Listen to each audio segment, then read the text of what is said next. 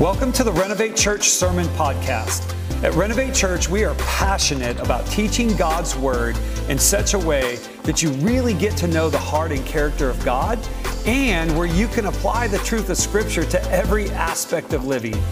We believe that God's Word is relevant and has the power to transform your life. We're excited for this most recent sermon, and we hope it blesses and encourages you.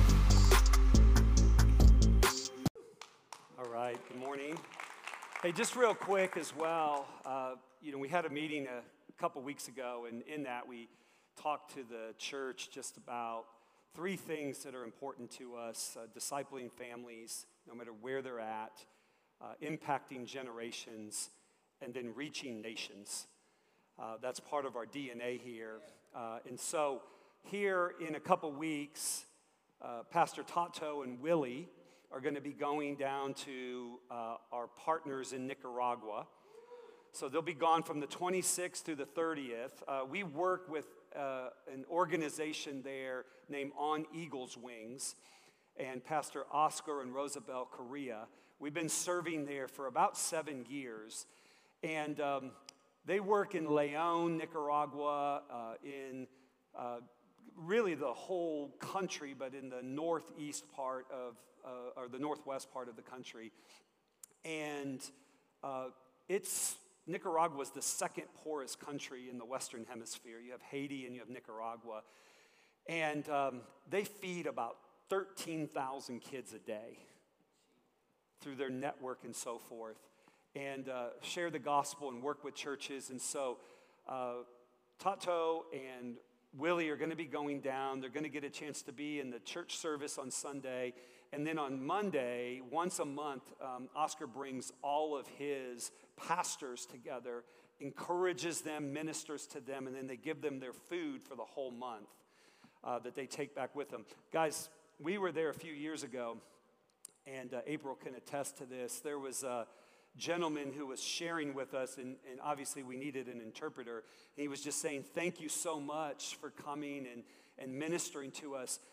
I actually ride my bike from the mountains down here, uh, and it takes him like nine hours. And then he puts all the rice on the back of his bike and rides back once a month uh, to go back. And he was just saying, man, uh, we appreciate you guys coming down. I was like, no, man, I appreciate you and everything that you do. And so um, they'll be going down uh, during that time. And so if you want to sow in at all to what's going on there, uh, you can do that. Uh, as Donnie said, um, we always like to take soccer balls. They love soccer there. We like to take clothes. We like to be able to bless Oscar and them with uh, special offerings. So if you're interested in any of that, just reach out to me or Tato or Willie. Uh, and then also online, you can see that we do have um, on Subsplash, there's a giving line for On Eagle's Wings in Nicaragua. And so, and be praying for them. Um, you know, this has been a tough season for them as well as they've gone through COVID and navigated all that because one of the mainstays of their ministry is teams that would come down and minister. And there was like two years where no teams came down because of COVID. And uh, it was a very difficult time. And so be in prayer for that. And if you want to uh, support that, again, reach out to us and, or you can do that online. So, okay, so we're in week five of Mythbusters. And again, as you know from the video, we're working our way through some common myths that we hear in culture when it comes to Christianity and God and Jesus and the Bible. And so today, I'm going to have to deal with a, a really challenging one. Um, and it's this myth that I believed all the way up until I was about 23 years old that good people go to heaven. Good people go to heaven. I remember being in college and hearing kind of the gospel for the first time. And I remember thinking to myself, like, man, I think that's for people maybe in other parts of the world, but it's definitely not for me because I'm a really good person. Like, I pray before the, my coach selected me. We would say the Lord's Prayer before every college basketball game, and I was the designated prayer guy. And so I'm good. I was the, you know, most likely to succeed and character award winner in high school and all this. And the reality was, typically, I was always comparing myself to extremes. Hey, I'm not Ted Bundy,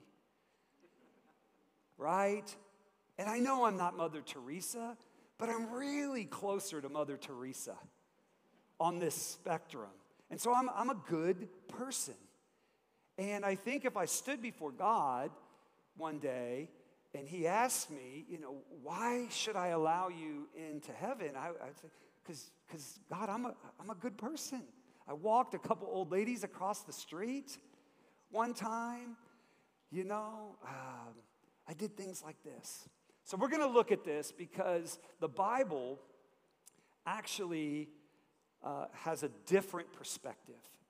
And so, as we get ready to jump into this, again, many times our perspectives are one thing, but reality is another. So, take a look at this myth that they busted on Mythbusters once about bulls in china shops.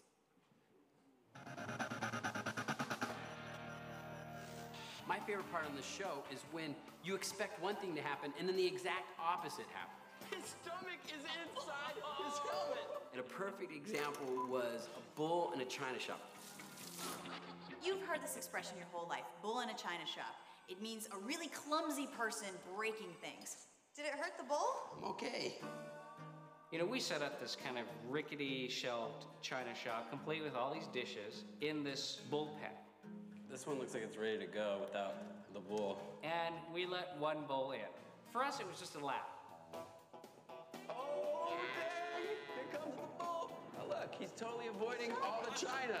It was the most graceful thing I'd ever seen.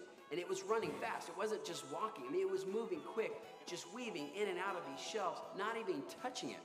Whoa, getting right through the shelves without knocking over a single piece That of was cool. Okay, that's strange. Let's let two bulls in. So the two bulls, one follows the other one, and they just go around the china shop. Look at that. They're very careful of the break-in china. I was elated when I found out that the bulls weren't going to break anything because it was just so counterintuitive. I mean, they're big, giant, lumbering beasts. But no, they're ballet dancers. They're the ballet dancers of the wild. I think we're gonna have to just admit it. It's a stupid saying. I'm never gonna use it again. Bull in a china shop busted. Busted. It's busted. Next Wednesday, don't miss the myth. All right. So that myth got busted. All right, so let's look at this myth that good people go to heaven.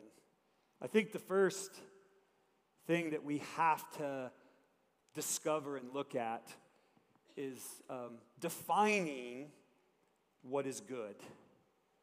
Because we, again, have our perception of what we think is good, and then God has his perception of what is actually good. And when I was a young believer, one of the first things that I did, I did this Bible study on the nature of God. And it went into all the different scriptures.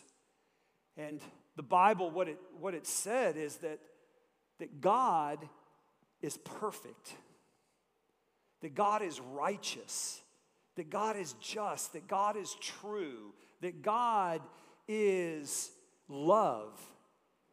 And that it uses this word that God is, is holy. He's holy. He's, he's other. He's transcendent. So the Bible paints this picture of, of, of who God is. He's perfect, He's loving, He's good, He's just, He's true, He's light. But then the Bible paints this opposite picture of who we are as man. Now, if you go ahead one slide, we'll look at some scriptures, and these are just three of literally hundreds and hundreds of scriptures that talk about the nature of God. So Revelations 15 4 says, Who will not fear, O Lord, and glorify your name? For you alone are holy. You're other, you're separate. All nations will come and worship you, for your righteous acts have been revealed. So, again, we'll see through the Bible that, that God is, is defined as being, as being pure, as being holy. Psalm 18:30, as for you, God, as for God, his way is perfect. The Lord's word is flawless. He shields all who take refuge in him. So he's holy, he's perfect. There's, there's no error, there's no incon there's he is completely, he has has congruence. There's nothing that is off about God. The Lord's word is flawless. He shields all who take refuge in him. Psalm 145, 17, the Lord is righteous in all his ways and faithful in all he does.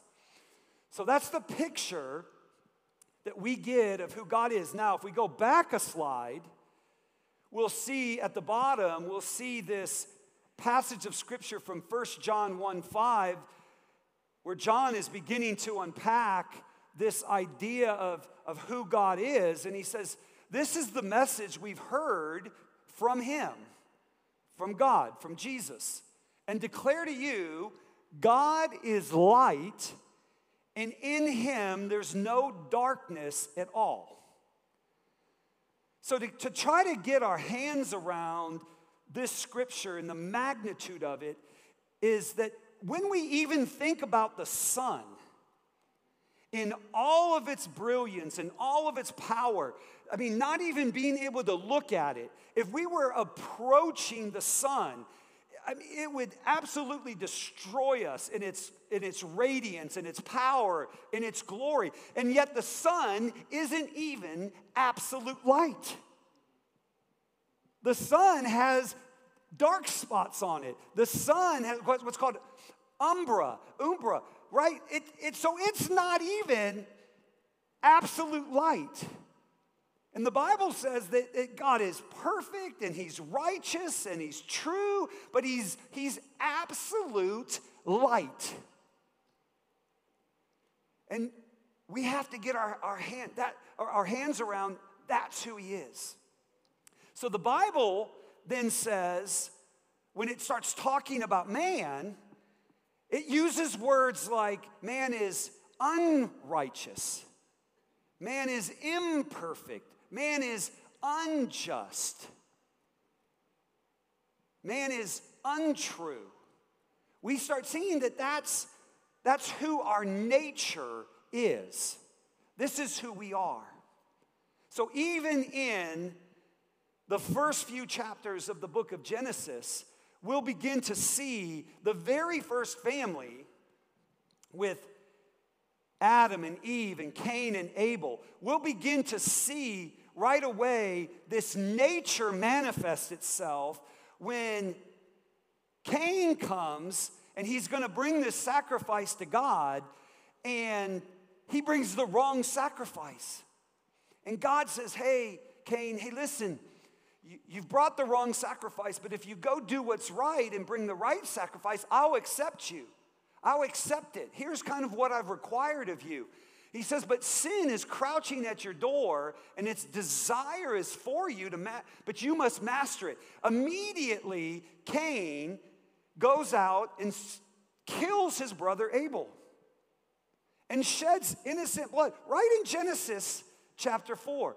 So, what we see, even as we begin to work our way through the early parts of the Bible in Genesis, we'll begin to see this nature of man manifesting itself. It gets to Genesis 9, and it says that the thoughts and intent and motivations and acts of mankind is nothing but wickedness and depravity. That this was already what was happening in the world envy, greed, pride, lust, all these th- things happening in the world. And we still see the manifestation of that today. Just cut somebody off in traffic, and you will see it. So the Bible says that, that this, is, this is the nature of man. So let's look at some scripture, and primarily we're going to look in Romans chapter 3 because in Romans chapter 3, Paul begins to unpack the gospel. And he's talking here, and let's, let's go ahead and read it. It's on the screen, starting in verse 9 of Romans 3. Paul writing, he, he says, So what shall we conclude then? Do we have any advantage? He's talking about Jews versus Gentiles, their faith, now the gospel coming in. Is there any advantage? Not at all. For we have already made the charge that Jews and Gentiles alike are all, all under the power of sin. As it is written, there is no one righteous, not even one. There is none who understands. There's no one who seeks God on their own. On our own, our own, where we go if we're left to ourselves, guys, is we would go into greater and greater depravity. Outside of the grace of God, the common grace of God, and the saving grace of God, our, we would just keep going our own way and choosing selfishness. So, no one who seeks God, all have turned away. That word all again that Paul uses, they have together become unprofitable. There's no one who does good, not even one. Their throats are open graves, their tongues practice deceit, the poison of vipers is on their lips. He's giving a summation of the nature and character of man, of people. This is who we are. So when it says Jews and Gentiles alike are all under the power of sin. So, guys, there's so many different ways that we, we can approach this. We can approach it in terms of, and I'm to get to this in a minute, but we can approach it when we start thinking about our state and our condition truly before this transcendent, holy, powerful, righteous, perfect God we can first look and say, okay, hey, from a legal standpoint, how, how would this work? So, if God is this creator and God is this judge, and we're going to go before Him one day and make a case for ourselves and for our lives to say, hey, God, here's the good things that I did, here's the bad things that I did. And this week at the staff meeting, I shared with our staff. Years ago, I saw this video of this individual talking about our lives. And he said this he said that if you really looked at your life, the average person, they did a survey one time, and the average person says they lie seven to 10 times a day. And I thought, wow, I mean, little lies, big lies, half truths. I thought, okay, I'm 56 years old. If I lied 10 times a day, so that's 3,650 lies times 56. I've probably lied 25,000 times this week. 25,000 times in my life. That's just that. Because in the Bible, you have to understand there are the sins of what's called commission, the things that you actually do. So the Bible talks about iniquity, transgression, sin right? Iniquity's in the heart. Transgression is what we actually do when we actually make decisions to do things, to steal, to lie. But inside, we have things like envy. How many times have I envied? How many times have I hated? How many times have I been bitter? How many times have I lusted? How many times? So, if I was gonna go make my case and God was gonna pull out the things that I, I would not have a good case. It's kind of like if they put a camera on you and followed you around every day, and then we're gonna fine you $175 for every time you went over the speed limit one time. I wouldn't want to get that bill from the Leander Police Department because I constantly fall short. I'm constantly breaking the law. I mean, just driving here this morning, I probably went over the speed limit five times. So, even just coming from that angle, the legal angle, then coming from the angle of just our condition before God, we have to understand we minimize sin and its power. And I was sharing with the staff this week, a lot of times we think that it's far less than it actually is. And I said, you know, and I say this in all humility and sobriety, but there's an epidemic going on in our country right now with fentanyl.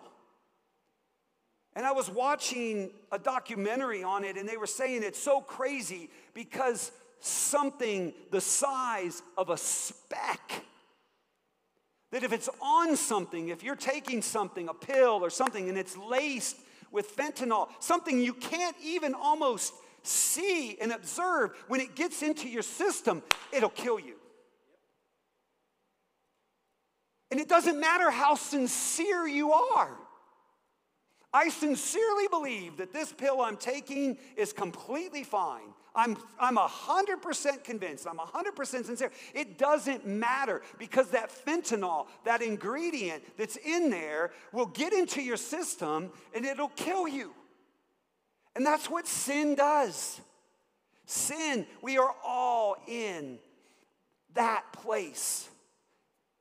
We're in need of redemption, we're in need of saving and in need of grace. So let's keep going. Look at what Romans keeps saying. So their mouths are full of cursing and bitterness. Their feet are swift to shed into blood, shed blood. Ruin and misery mark their ways, and the way of peace they do not know. There's no fear of God before their eyes. This is man outside of God's grace. Again, common grace, saving grace. Now we know that whatever the law says, it says to those who are under the law, so that every mouth may be silenced and the whole world held accountable to God.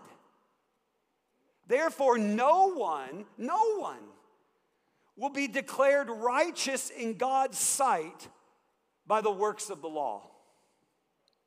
Rather, through the law, we become conscious of our sin. So it's saying, hey, listen, if, if you're trying to measure yourself against God, against perfection, against holiness, against these things, you're, you're going to fall short every time. There's no way that we can bridge that gap. It's impossible. And that's the state of every single person outside of Christ. So let's keep going. So we here's what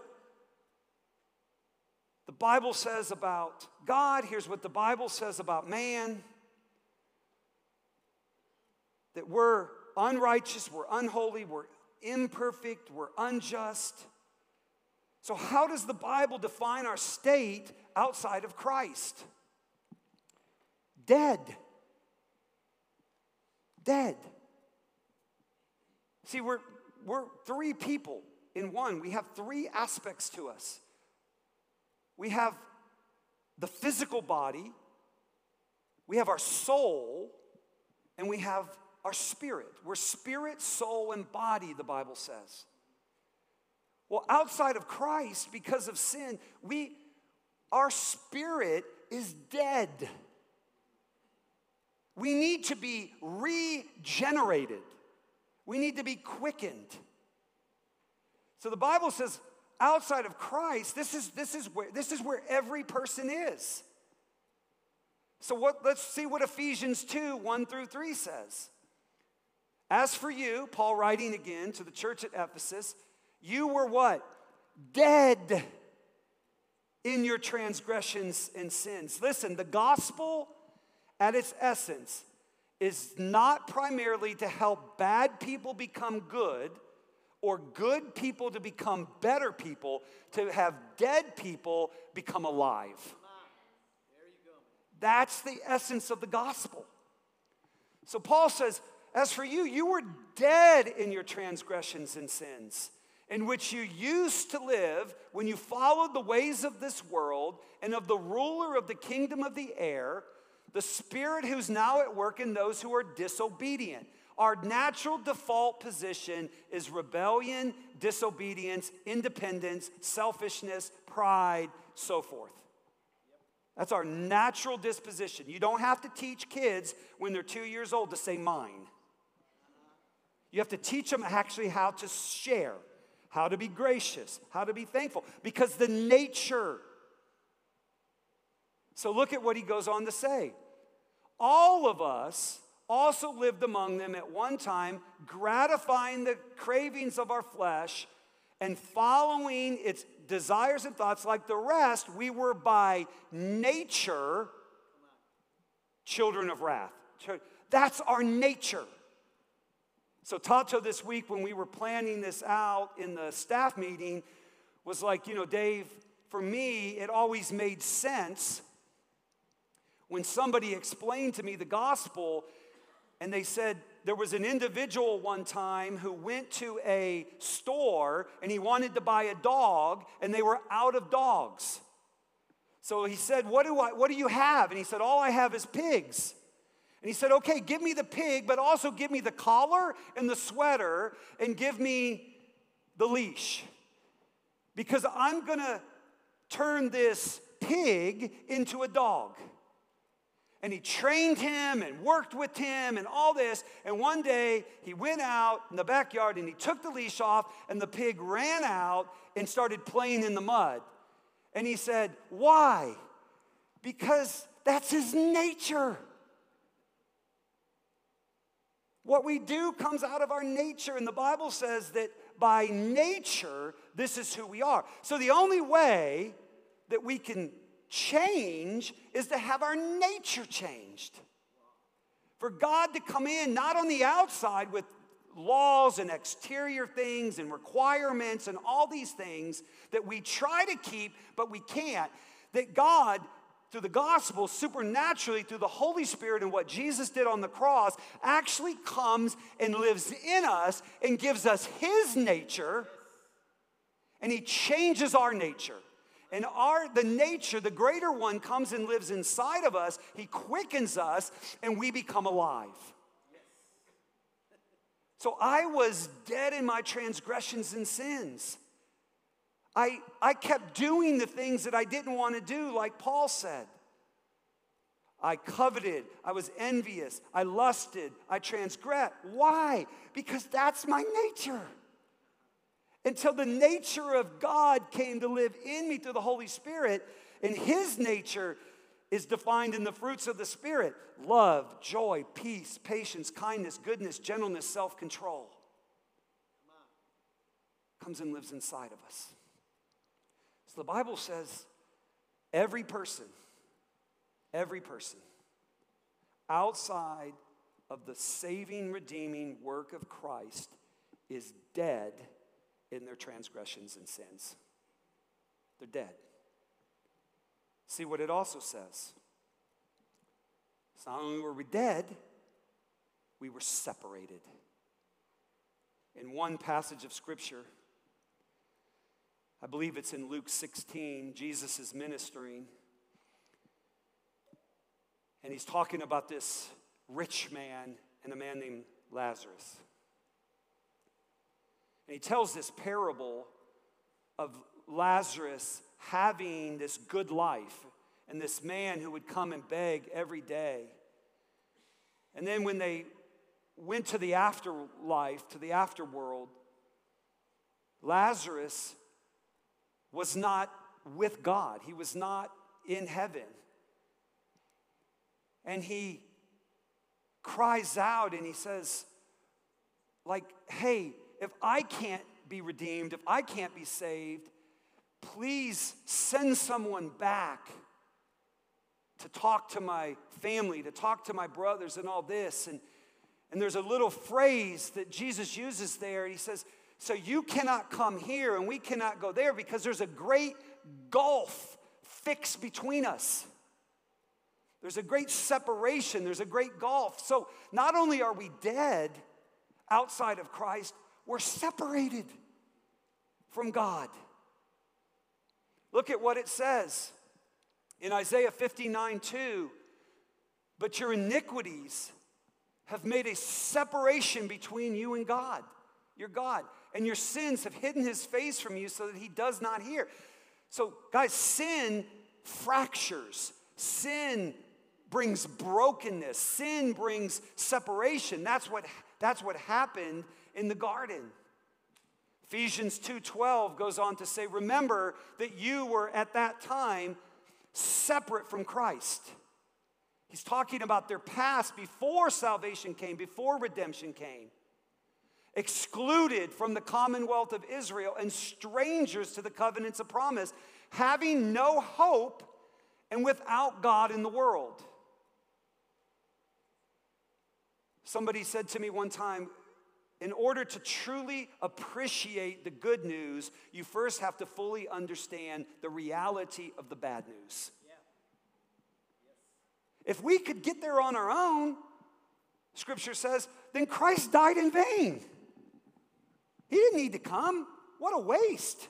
Hey, thank you, Jesus, for the cher- maraschino ch- cherry on top, but I already made my own ice cream. I can eat it with or without the maraschino cherry. If we could get there by ourselves, he didn't need to come. He died in vain.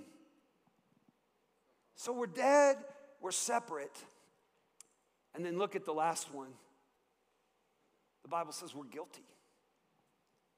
Colossians 2 13 and 14 says, When you were dead in your sins and in the uncircumcision of your flesh, God made you alive with Christ. He forgave us all our sins, having canceled the charge of our legal indebtedness. In a court, if we stand before God, we're guilty. He canceled the charge of our legal indebtedness, which stood against us and condemned us. He has taken it away, having nailed it to the cross. So we're dead, we're separate, separated, we're guilty. I could have gone on and did five more, guys, of our state, but we only have a certain amount of time. Just chose three. So this is this is where we're at outside of Christ. So the myth that's out there is hey, good people go to heaven. No, good people don't go to heaven. Redeemed people go to heaven. Quickened people, forgiven people go to heaven. So let's keep on for a second. So, what does the Bible have to say about heaven and eternal life? A lot. Did a little research this week and read an article. It said that there's 1,900 times in Matthew, Mark, Luke, and John that are Jesus's recorded words. 192 of those times, so about 10%, he talked about heaven and the afterlife and eternal life. So he talked about it as a, as a reality. He talked about it as hey, one day we are going to stand before a holy God and we're going to have to give an, an account for our life of what we did. And there's different judgments that you see in the Bible. There's the great white throne judgment. There's the judgment of believers. Believers that are in Christ, we don't get judged for our sin. That already happened at the cross. We get judged for what did we do with what he gave us. Give an account for what you did, the time, the resources, the talents that I gave you. The unbeliever, they have to stand before God and they have to give an account for their life and their sins. This is what the Bible teaches. So there's thousands of scriptures in the entire Bible that talk about heaven, the afterlife, eternal life. Jesus talked about it like it was a reality. So, how do we? How do we then, if good people don't go to heaven? Because we said scripture shows very clearly that no one's good, no one's good enough. How do we? The Bible says in Romans 10 9 and 10, just gives this really concentrated snapshot. It says, if we confess with our mouth the Lord Jesus and believe in our hearts that God raised him from the dead, we will be saved. For with the mouth we confess and with the heart we believe. So the Bible paints this picture of how a person gets saved. And the first thing they have to do is recognize their need. Their need. Their need for, for God, their need for redemption, their need for salvation. So you have to recognize in our culture today, in America, we're a very independent and prideful place. In the book of Revelations, Jesus is talking to a group of people, and he says, Do you not understand that you say we have need of nothing, but you don't understand that you're naked, wretched, poor? I mean, I was like, man, I'm, I got a Lexus. I'm living, playing in the NBA. I got great clothes. I'm this. Uh, hey, man, I don't really have any needs. But I did. So we have to recognize, guys, there are people all around us that God has placed us around that have a need for salvation. I've told this story so many times. It was my wife, April, going to California to pursue her dream of dancing and being in California and finding her fame and fortune and beginning to dance with Rudy Perez Dance and the Long Beach City Dance Theater and was falling further and further away from God. And it was her co-worker, Sue Spencer, that put her on a list, a prayer list, most wanted, and began to pray for April every day as they worked at Viking Office Products. And April would say she would go to lunch with Sue and talk about, oh, yes, I believe in God and I believe in Jesus, you know, and all this. And Sue just kept praying for her and invited her to church one Sunday, Hope Chapel, Hermosa Beach. And April went, and she said that it, it, it frightened her because she saw that they had something that she didn't have.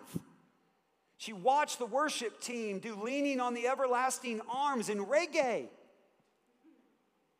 And there was joy. And there was, some, she said, There's something, I can't put my finger on it. And so she avoided Sue Spencer for the next several weeks until she went back to Hope Chapel. And she was there, and she'll tell you she was in her black high top speckled tennis shoes with her Bob Marley t shirt on and what she called her big hair. And Zach Nazarian, the preacher, preached a message of salvation and grace. And she said, he asked, he did an altar call, and he says, anybody wants to respond. She jumped up out of her seat and ran down to the front because all her life her dad had told her, April, never put all your eggs in one basket. And she went down and she said, Today, Jesus, I'm putting all my eggs in your basket. And something happened. God came in and He filled her and He changed her and He quickened her and He regenerated her and He gave, filled her with joy and filled her with hope. I, a few weeks later, she, she showed me her baptism picture. And she had gotten baptized there. And, and they took the picture as she came out of the water, and the glory of God was on her. She was smiling ear to ear and thankful because I had seen her months before that, not in a place of joy, in a place of bondage. Figure out how do you get out of this? How do I get free? How do I, how? how? So you recognize your need. But then the Bible says that you have to repent. You have to repent. People have to repent. Hebrews 6 says that let us leave the elementary teachings about Christ and go on to maturity, not laying again a foundation of repentance from dead works. Every single person in this room, in Cedar Park, in Leander, ultimately has to recognize and they have to repent. And repentance is turning away not only from sin, but turning away from everything else that we trust in because ultimately somebody, everybody trusts in something, and most people trust in themselves because it's called self righteousness self righteous. So you have to turn away, the Bible says, from, from everything you're trusting in. When Jesus was ministering to the Pharisees, what they were trusting in was that they were godfathered in, grandfathered in because of who they were connected to. In other words, when Jesus said to them, this whole thing of salvation, and they said, Oh, yeah, we're good we're Abraham's descendants. Oh, we're good. My parents were Catholic. Oh, we're good. My great grandfather was a Baptist deacon. That doesn't save you. So the Bible says recognize and repent. We have to turn away from sin, turn away from everything that we're trusting in. And we turn to Christ. So we recognize, we repent, we confess. We confess what? Our sin, but we also confess Jesus as the Lord of our life. It's called crossing the finish line. For me, it was a 23 year old sitting in Houston, Texas, with my whole NBA, everything, and it was a man coming and ministering the gospel to me. Jesus dying on the cross for me that would give me forgiveness, that would give me eternal life, that would give me freedom. And he says, Do you want to receive Jesus as the Lord of your life today? And I said, I do. I do. He said, Pray this prayer with me. Lord Jesus. I said, Lord Jesus. I confess that I'm a sinner. I confess that I'm a sinner. Lord, I confess that you are who you say you are. You're the Messiah, the Savior, the Son of God. I believe it. And Jesus, right now, I ask you to forgive me of my independence. Forgive me of my pride. Forgive me of my rebellion. Forgive me of my sin. Forgive me of my immorality. And Jesus, right now, I ask you to come in and change me and be Lord of my life. And guess what happened? He did. And the Bible says that when we do that, we become a new creation in Christ. And in baptism, the old person dies. The old Dave Jamerson with his nature died. The old Linda Burt died. The old Tato Alvarez died. The old Teresa Garcia died. The old Donnie Mae died. And we come up in newness of life. But guys, Jesus did it all. He paid the price. He lived the life that you could never live and died the death that you were supposed to die so that you could have the life that you've always wanted. He lived the life that you could never live. He lived perfect. He died the death that we were supposed to die. He took our place to give us the life that we always wanted. But, guys, He could do all that. And He puts it out. But you actually have to receive it.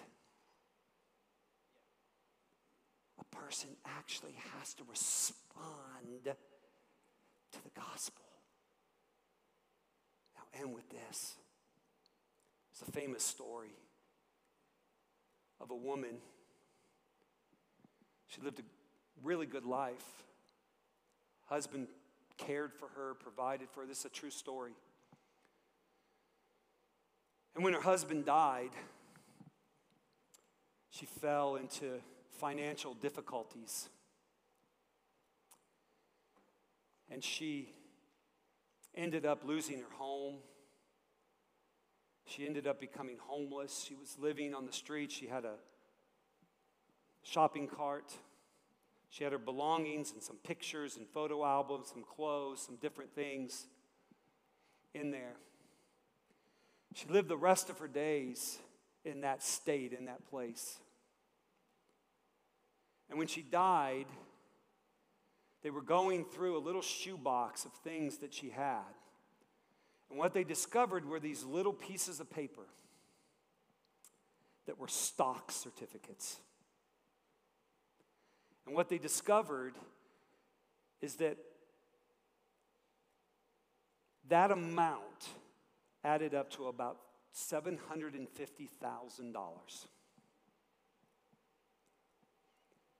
She had the opportunity to possess it at all times, but she didn't know what she had. You can, salvation can be sitting there. It's there, it's offered, it's the free gift. But you actually have to reach out and grab it and receive it. And it doesn't, you don't possess it until you actually grab it. I could give you a gift.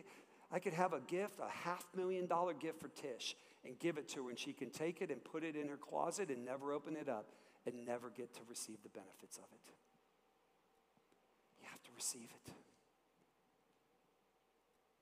So I humbly submit to you this morning the myth that good people go to heaven. And I say busted. It's a myth. Good people don't go to heaven. Redeemed, regenerated, forgiven people go to heaven. That's why we do what we do.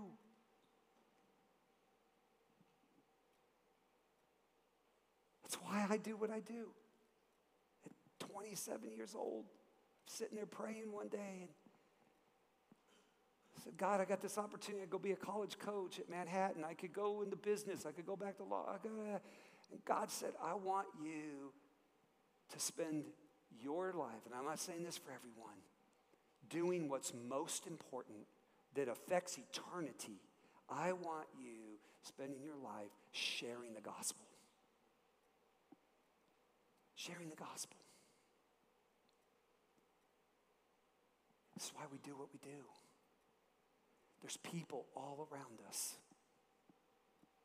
at Orange Theory, at HEB, Walgreens, at your workplace that need to hear. Because that scripture in Romans goes on to say if you confess with your mouth and believe in your heart that God raised Jesus from the dead, you'll be saved. And how will they know unless they hear? And how will they hear unless someone tells them. How beautiful are the feet of those who bring good news. How will they know unless they hear? My cousin shared the gospel with me when I was 17. The campus minister shared the gospel with me from Chi Alpha, Mike Olazars. My teammate shared the gospel with me, Dave. A pastor shared the gospel with me. My life was redeemed and changed because somebody lived out Romans 10 in my life. Guys, good people don't go to heaven. Redeemed, forgiven, regenerated people do. Have the worship team come up. Maybe you're here today.